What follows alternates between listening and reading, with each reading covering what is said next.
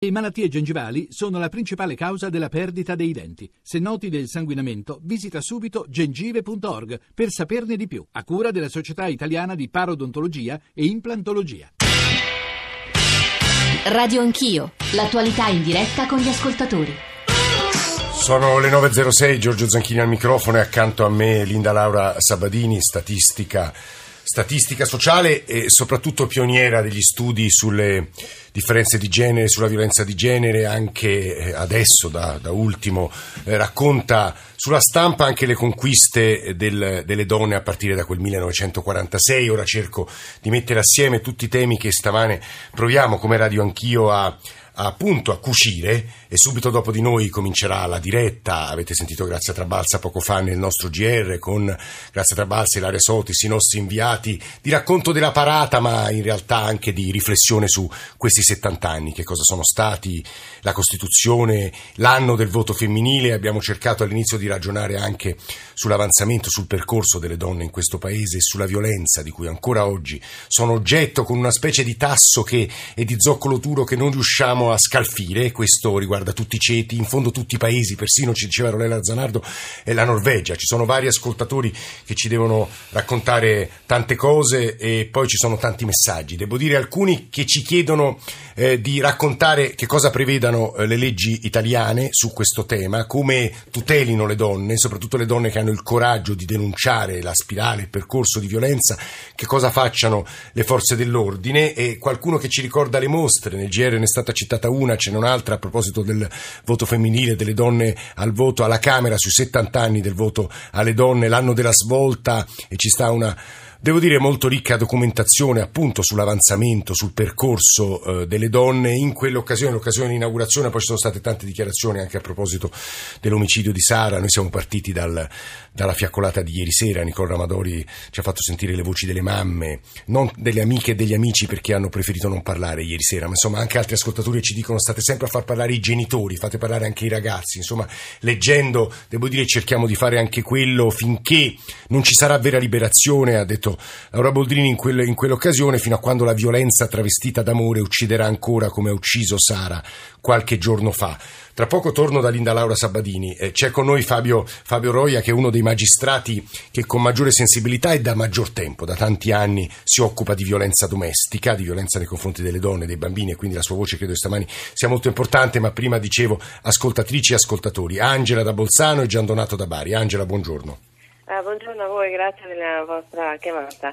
Volevo solo intervenire brevemente perché so che siete sempre in difetto di tempo. Vabbè, non si preoccupi. Eh. Eh, io sono insegnante, sono insegnante da tanti anni in una scuola superiore nella provincia di Bolzano e molto spesso noi notiamo nelle nostre classi un'assoluta mancanza delle donne di, della loro responsabilità, anche della loro femminilità e accettano per esempio comportamenti maschili molto molto compromettenti, nel senso sono anche piccole cose, adesso io non voglio intervenire diciamo nella specificità, però sono anche piccole cose, non so per esempio accettano un pugno, accettano una sberla, accettano una, una pacca sul sedere, oppure arrivano a scuola vestite come, come, come non si può descrivere alle volte. Ecco, magari c'è bisogno veramente di un'educazione alla femminilità e al rispetto di se stessi. Questo, questo eh, Angela ha toccato eh, uno dei veri temi, cioè capire i segni, e però ha anche parlato, devo dire, con una ottica che potrebbe essere considerata conservatrice anche della provocazione femminile. Ora su questo torneremo a Linda Laura Sabadini con Fabio Roia, prima Giandonato che credo anche, abbia anche scritto su questo tema. Giandonato da Bari, buongiorno. Sì, buongiorno. Io sono un padre di tre figlie. Figlie? Ho, ho insegnato sì. a all'alberghiero con, eh, su ragazze grandi. Eh, ho, ho, visto il loro disagio in tutta l'attività. In quello che ho scritto, mh, testamento di Emilia, eh, io parlo della, della, violenza sulle donne. E la violenza sulle donne, diciamo da ingegnere, pongo, mi pongo il problema come ricercare una soluzione. E una delle soluzioni, uno degli aspetti è quello che dico che probabilmente non si ha da parte delle donne coscienza di quali, do, quali sono, quali possono essere i pericoli a cui, a cui, va incontro la degenerazione di quello che era in origine un rapporto d'amore. Quindi far conoscere di più come proprio materialmente un amore sia degenerato in violenza. Questo come, allora, è per presa di coscienza e quindi autodifesa da parte delle ragazze o da parte delle donne. Altro aspetto però io rilevo è questo, ma agli uomini che commettono atti di violenza sulle donne eh. vengono condannati, vanno in carcere, ma in carcere vengono sottoposti a un lavaggio del cervello nel, dico, nel senso, a un lavoro, no, a un, a un, lavoro, a un lavoro psicologico, questa è una domanda sacrosanta, guardi. Perché altrimenti escono dal carcere dopo due, tre, cinque anni, ma ancora più arrabbiati di prima. No, Gian Donato, lei insomma, porta nella nostra conversazione stamane un punto di vista, un, un punto di vista, un'osservazione importante, perché la recidiva credo che in Italia sia alta, ma su questo Fabio Roia ci aiuterà. Linda Laura Sabadini su, su quello che dicevano gli ascoltatori, poi vado dal dottore. Allora, mh, mm, molto brevemente, una cosa fondamentale secondo me è quello di sviluppare l'educazione l'educazione alla relazione tra i sessi, perché quello che diceva l'educazione sentimentale si chiamava così. Sì, o l'educazione sentimentale, però diciamo proprio alla relazione dei sessi nel rapporto eh, che si instaura nel momento in cui due ragazzi, ma qua non è soltanto due ragazzi, però se parliamo di scuola è così. Allora io non mi porrei solo il problema però delle donne, perché è vero che le donne accettano la sberla, però è vero che eh, i ragazzi danno la sberla. Quindi in qualche modo eh, il problema va preso alla radice, cioè nel ruolo dei ragazzi, nel ruolo delle ragazze e quindi di un processo educativo che la scuola si dovrebbe dare in modo molto più strutturato e che dovrebbe avvenire anche in famiglia molto spesso non avviene. E qui entriamo veramente in un campo minato, anche per, per, la difficoltà delle definizioni, delle sanzioni. Leggevo in una dichiarazione di Fabio Roia che spesso la donna non vuole la punizione del suo aggressore. Dottor Roia, buongiorno, benvenuto. Buongiorno, buongiorno. È un magistrato, lo dicevo, esperto di reati contro i cosiddetti soggetti deboli, eh, donne, bambini, presidente di sessione del Tribunale di Milano, eh, con una sensibilità su questo tema ultradecennale. Quindi ci aiuti A, a, a, spiegare agli ascoltatori che cosa prescriva la legge 119 del 2013, quella cosiddetta legge sul femminicidio, B, che cosa poi accade nella pratica e anche in parte rispondere ai dubbi degli ascoltatori. Sì, devo dire che oggi noi ci lamentiamo sempre, noi magistrati per primi, che in Italia non ci sono le leggi. Oggi devo dire che in questo settore abbiamo una serie di leggi molto buone, istituti giuridici che consentono la protezione della donna che decide ovviamente di denunciare. Nel caso di Sara purtroppo questo non è avvenuto e quindi qui è, è un piccolo problema a parte. Bisogna convincere la donna che da soli non si riesce ad uscire dal circuito della violenza. Quindi innanzitutto bisogna parlarne in famiglia, ma poi oltre alla famiglia bisogna rivolgersi alla polizia o comunque ad un servizio di rete che ormai è presente in tutto il territorio nazionale. Sono leggi che consentono da un lato la protezione della donna durante l'immediatezza, quindi subito dopo la denuncia, attraverso sistemi di messa in sicurezza che dovrebbero prevedere delle misure a carico dell'aggressore, quindi da quella più grave, la custodia cautelare in carcere, al divieto di frequentare i luoghi che normalmente eh, frequenta la vittima. Ci sono poi delle tutele nell'ambito del processo, adesso sono state introdotte da una recente legge del 2015 che ha recepito una direttiva europea, una vittima, eh, la donna vittima di maltrattamenti e di stalking normalmente viene considerata una vittima vulnerabile, ha diritto ad una serie di tutele, per esempio può essere sentita in forma protetta, quindi o attraverso uno specchio unidirezionale, un po' come si fa con i bambini quando sono vittime di abuso sessuale, oppure attraverso un paravento, può avere l'assistenza di un esperto durante l'audizione davanti alla polizia giudiziaria, davanti al PM o davanti al giudice. Insomma, ci sono degli strumenti che oggi consentono di intervenire bene. Il problema è che non sempre gli operatori giudiziari, e fra questi metto anche i miei colleghi magistrati che non sempre sono specializzati nella trattazione di questi reati, adottano in maniera ottimale questi strumenti. Cioè che significa che di... poi che, che succede nella concretezza?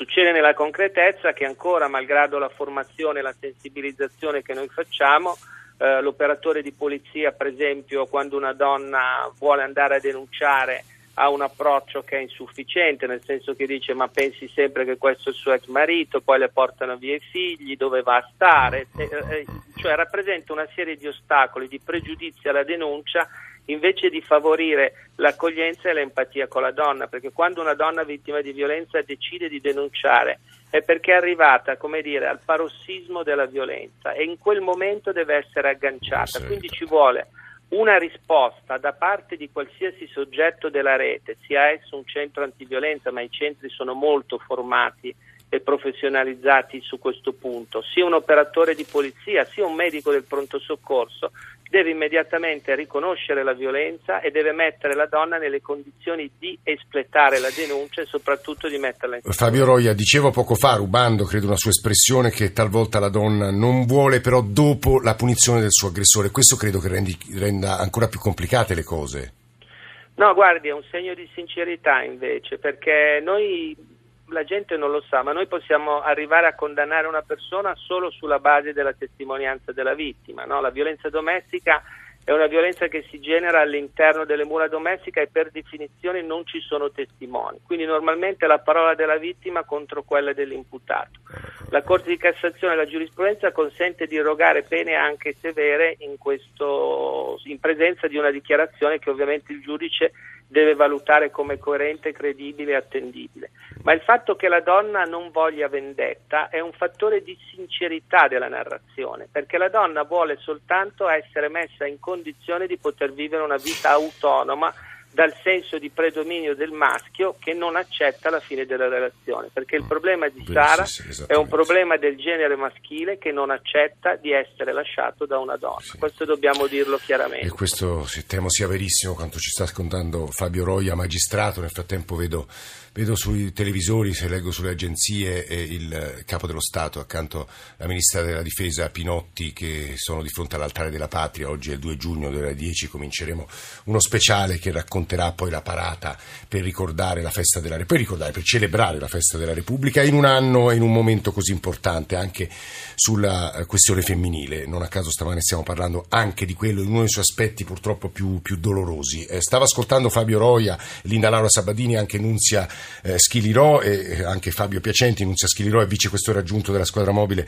della Questura di Roma, si occupa di questi reati e credo che sia importantissimo che la polizia, poliziotte ma anche poliziotti, dottoressa Schilirò, buongiorno, benvenuta. Buongiorno abbiano la sensibilità poi per raccogliere quelle denunce, accompagnare quel percorso, diceva Fabio Roia, ma soprattutto poi portarli magari in centri antiviolenza. Leggevo stamane su un paio di giornali romani, devo dire che sta, starebbe per chiudere l'unico, se è così, centro antiviolenza di Roma. Poi su questo magari intitolato tra l'altro alle vittime del Circeo e con la voce di una delle vittime del Circeo abbiamo cominciato la trasmissione stamane. Nunzia Schilirò. Sì, salve, buongiorno. buongiorno. Eh, io dirigo la fortuna di dirigere la sezione specializzata che si occupa proprio di questi reati e quindi è composta sia da uomini che da sì. donne. E quindi c'è una preparazione specifica, già questo ci conforta, diciamo così. Assolutamente sì, perché noi ci dobbiamo sempre ricordare che questi sono reati particolari, sono reati che ledono l'anima delle persone che li subiscono e che quindi producono tutta una serie di conseguenze che si ripercuotono in ogni ambito della vita di una persona. Adesso eh, ci vorrebbe troppo tempo per dire perché si denuncia ancora così poco e perché è così difficile parlare di questi reati, però quello che è stato detto anche durante la conferenza stampa, insomma, eh, nel, caso, nel, nel, caso, più recente insomma, della cronaca, è una cosa fondamentale, cioè quella che bisogna parlare, ma parlare non vuol dire soltanto denunciare, non vuol dire neanche soltanto parlare con gli amici ma eh, semplicemente eh, dare quei consigli a quelle donne che magari non li conoscono, perché tante volte eh, non si denuncia, non si parla di questi reati perché non si sa che alcune cose non vanno fatte o che alcune cose sono pericolose e quindi si sottovalutano quelli che sono i campanelli d'allarme. Perché quante volte abbiamo sentito dire era l'ultimo appuntamento, lui aveva chiesto un incontro chiarificatore, la donna si sente quasi responsabile, no? quasi sì. in colpa e dice devo per forza andare. No, cioè quando vi, voi avete preso una decisione che è quella di lasciare la persona con cui state, non accettate incontri chiarificatori, cioè non accettate di vedere una persona di notte da soli, non era questo il caso ovviamente, però mm. eh, adesso col senno di poi si possono fare tantissime certo. considerazioni, certo. ma non, non, siamo qui per questo. Quello che io voglio dire è semplicemente quando uh, dovete incontrare una persona che avete lasciato perché per i motivi più svariati, andate accompagnata a questo appuntamento perché le reazioni sono le più imprevedibili e fate attenzione ai campanelli d'allarme, quindi parliamo anche di quelli che sono i campanelli che, d'allarme. Che, che possono essere anche dei, degli sms, dei whatsapp uh, aggressivi.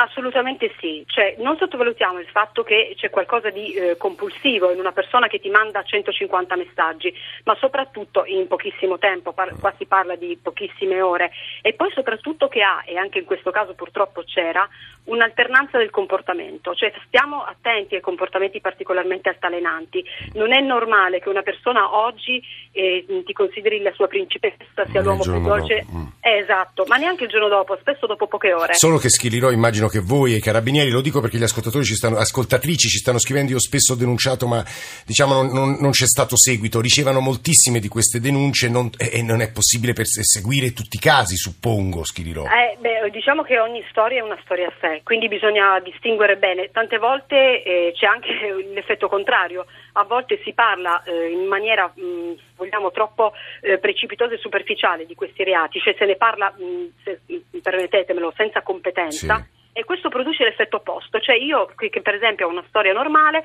penso invece di essere stalkizzata eh, quando non lo sono, certo. quindi io voglio dire che la, la magistratura il lavoro che facciamo noi è quello di un'equipe specializzata e sinceramente per fortuna non, non abbiamo molti di questi casi. Quindi, mh... Enunzia Schilirò che sta parlando, vicequestore aggiunto della squadra mobile della Questura di Roma, ci ha mandato un sms e poi ha preferito non intervenire eh, una eh, donna il cui nome non cito che ha subito violenza dal fratello in casa, eh, sostiene che non c'è aggravante per il fratello relazione familiare, lui è a piede libero, lei ha paura non vuole parlarne, ha dovuto cambiare, cambiare casa. Leggevo stamane un'intervista all'avvocatessa, all'avvocata Buongiorno, che chiedeva l'aggravante per il femminicidio. Eh, allora, eh, Linda Lauro Sabadini, Fabio Roia e poi c'è anche la voce di Fabio Peccenti che credo sia interessante eh, per le cose che stiamo dicendo stamani. Linda Lauro Sabadini. Mi sono trovata molto d'accordo con le cose che diceva eh, subito prima su anche i consigli da dare eh. su atteggiamenti da avere, no? Perché c'è anche molta inconsapevolezza rispetto a questi aspetti. E una cosa importante che, per esempio, dall'indagine Istat che eh, riporta sulla questione dei figli, è una cosa che vorrei sottolineare. Io, tra l'altro, appunto su queste cose ho molto lavorato per l'Istat, adesso non lavoro su questo e sto qui a titolo personale, però c'è un fatto importantissimo: i figli. Quello che viene fuori è che la maggioranza delle donne che subiscono eh. violenza dal proprio partner eh, e che hanno figli, in realtà la subiscono davanti ai propri figli. Eh. E non sanno che questa è una cosa gravissima certo. per i loro figli. Perché? Perché c'è la trasmissione intergenerazionale della violenza, e cioè un figlio che assiste ha molte più alte probabilità di diventare a sua volta autore di violenza in futuro e una figlia che assiste ha molta più probabilità di diventare vittima in futuro. Allora, le madri questa cosa non la sanno, molto spesso rinunciano anche alla denuncia o ri- rinunciano ad andare avanti mm. no? Nel, nei processi, eccetera, perché pensano che per i figli sia meglio mantenere il certo. rapporto col padre. Ai figli fa malissimo, eh, certo. quindi questa è una delle no, segnalazioni, come dire, da dare. Fabio Roia, magistrato, poi Fabio Pecenti. Fabio Roia, poi tra l'altro so che ci deve lasciare. Sì, no, adesso c'è una nuova legge, sentivo quello che diceva la dottoressa della Questura di sì. Roma che impone la trattazione prioritaria di questi processi, ah. cioè nelle agende dei pubblici ministeri e dei giudici questi processi devono avere una corsia preferenziale, parlo dei processi per maltrattamenti, stalking e violenza sessuale il che significa che nell'ambito di una giustizia penale che noi sappiamo che non funziona per mille motivi, in realtà eh, devono avere una corsia preferenziale, quindi ci vuole specializzazione come è stato detto perché non si può improvvisare in questa materia, altrimenti i magistrati, gli operatori in generale fanno più danno che bene perché se hanno un approccio sbagliato. E poi una trattazione contemporanea, cioè dal momento della denuncia al momento della presa in carico della vittima, al momento dell'eventuale misura cautelare a carico dell'aggressore non devono passare più di 30 eh, Scusi, dottore, giorni. Sull'uomo che accade? Cioè, come si lavora sull'uomo, sul, ma, sull'uomo, sul maschio, sul, sul, sul ecco, violento? Sull'uomo siamo effettivamente da un punto di vista della legislazione eh, all'anno quasi zero, perché lo diceva bene un ascoltatore. L'uomo se non viene fra virgolette trattato, l'uomo violento, sì. durante il percorso carcerario, quindi nella fase di detenzione, in realtà presenta un alto tasso di recidiva perché il carcere incattivisce e basta. Certo. Allora ci, ci, sono delle unità operative, penso a Milano ce ne sono un paio, che lavorano sugli autori di reati di violenza sessuali e di maltrattamento per cercare di far sì che l'uomo acquisisca la consapevolezza del disvalore del gesto. Faccio un esempio, il rapinatore che fa una rapina è consapevole che quello che ha fatto non si doveva fare, ma l'uomo che picchia la donna non ha questa Eh, consapevolezza. Per un fatto di cultura, Certo. per un fatto di tolleranza, per un fatto di leggi che sono arrivate troppo tardi rispetto ad una consapevolezza del predominio maschile che è un po' la nostra storia. E su questo devo dire che altre considerazioni tenteremo di fare eh, nella terza parte della trasmissione, anche perché ci sarà Stefano Ciccone di Maschile Plurale. Fabio Piacenti, presidente Eures, ha lavorato sul femminicidio ultimi- nell'ultimo decennio e credo sia importante vabbè, aggiungere ovviamente quello che vuole rispetto a quanto ascoltato sinora, ma anche eh, aggiungere elementi sui luoghi in cui avviene la violenza, sul cambiamento che c'è stato, se c'è stato. Insomma, Linda Laura Sabatini è stata molto precisa su questo, ma anche la sua voce credo sia importante. Fabio Piacenti, buongiorno. Sì, buongiorno. No, a me in generale, al di là di, di condividere molte delle affermazioni, molti degli elementi di sperimentazione, diciamo così, che è stata realizzata negli ultimi anni in termini di contrasto e prevenzione, credo siano importantissimi, noi dobbiamo sottolineare alcuni elementi. Il primo credo che sia comunque il ritardo che abbiamo avuto come Paese nell'occuparci di questi temi. Io quando ho cominciato a realizzare le prime statistiche sul femminicidio 20 anni fa, vi assicuro che nessuno si poneva neanche il problema della prospettiva vittimologica. Oggi fortunatamente le cose sono cambiate. Sotto il profilo della dinamica quantitativa del fenomeno, un altro elemento che io sottolineerei è da un lato il fatto che noi abbiamo una sostanziale regolari- regolarità nel- sotto il profilo quantitativo, poi ogni tanto come dire, si enfatizzano le variazioni su scala annuale che sappiamo essere poco significative quando leggiamo un fenomeno culturale Sì, di così grande rilevanza, ma quello che occorrerebbe anche sottolineare è che mentre il fenomeno omicidiario nel suo complesso in Italia si è ormai ridotto negli ultimi dieci anni di circa il 50%, Sì. quello che concerne la componente delle vittime e di sesso femminile invece hanno una riduzione assolutamente marginale. Scusi Piacenti, allora ut- trova invece una risposta a quello che ci scrive Andrea, fate sempre retorica su questo argomento, sono padre e sono raccapricciato da quanto accaduto a Sara, ma non approvo assolutamente la creazione di vittime femmine, donne, quando vengono picchiate uccise facendo leggi ad hoc, chi fa questi atti è un delinquente, un assassino come chi uccide un uomo, perché la donna uccisa dovrebbe essere diversa da un uomo ucciso? E invece la differenza c'è, anche da quel che deduco dalle sue parole Piacenti. La differenza è profondissima perché un, un delitto che ha una radice culturale profonda ci, ci tocca, ci sensibilizza e ci dovrebbe costringere ad essere presenti più sensibili, perché diverso è parlare di altre tipologie di reato, diverso è evidenziare un fatto come quello della eh, Ponte di Sara, dove tutti noi credo che ci siamo sentiti chiamati in causa, messi in discussione rispetto a quello che abbiamo fatto e non abbiamo Sì, fatto. esattamente. E- Guardi, e Piacenti, questo quello che sta dicendo, eh, vero questo è il problema vero che nodo e, essere. e da questo ripartiremo anche con Lida Sa- Sabadini perché mi pare che abbiate detto delle cose molto significative stamane e noi stiamo dando la linea al giornale radio per le ultime notizie, stiamo seguendo in diretta, poi dalle 10 comincerà lo speciale, la giornata di celebrazione eh, della Festa della Repubblica.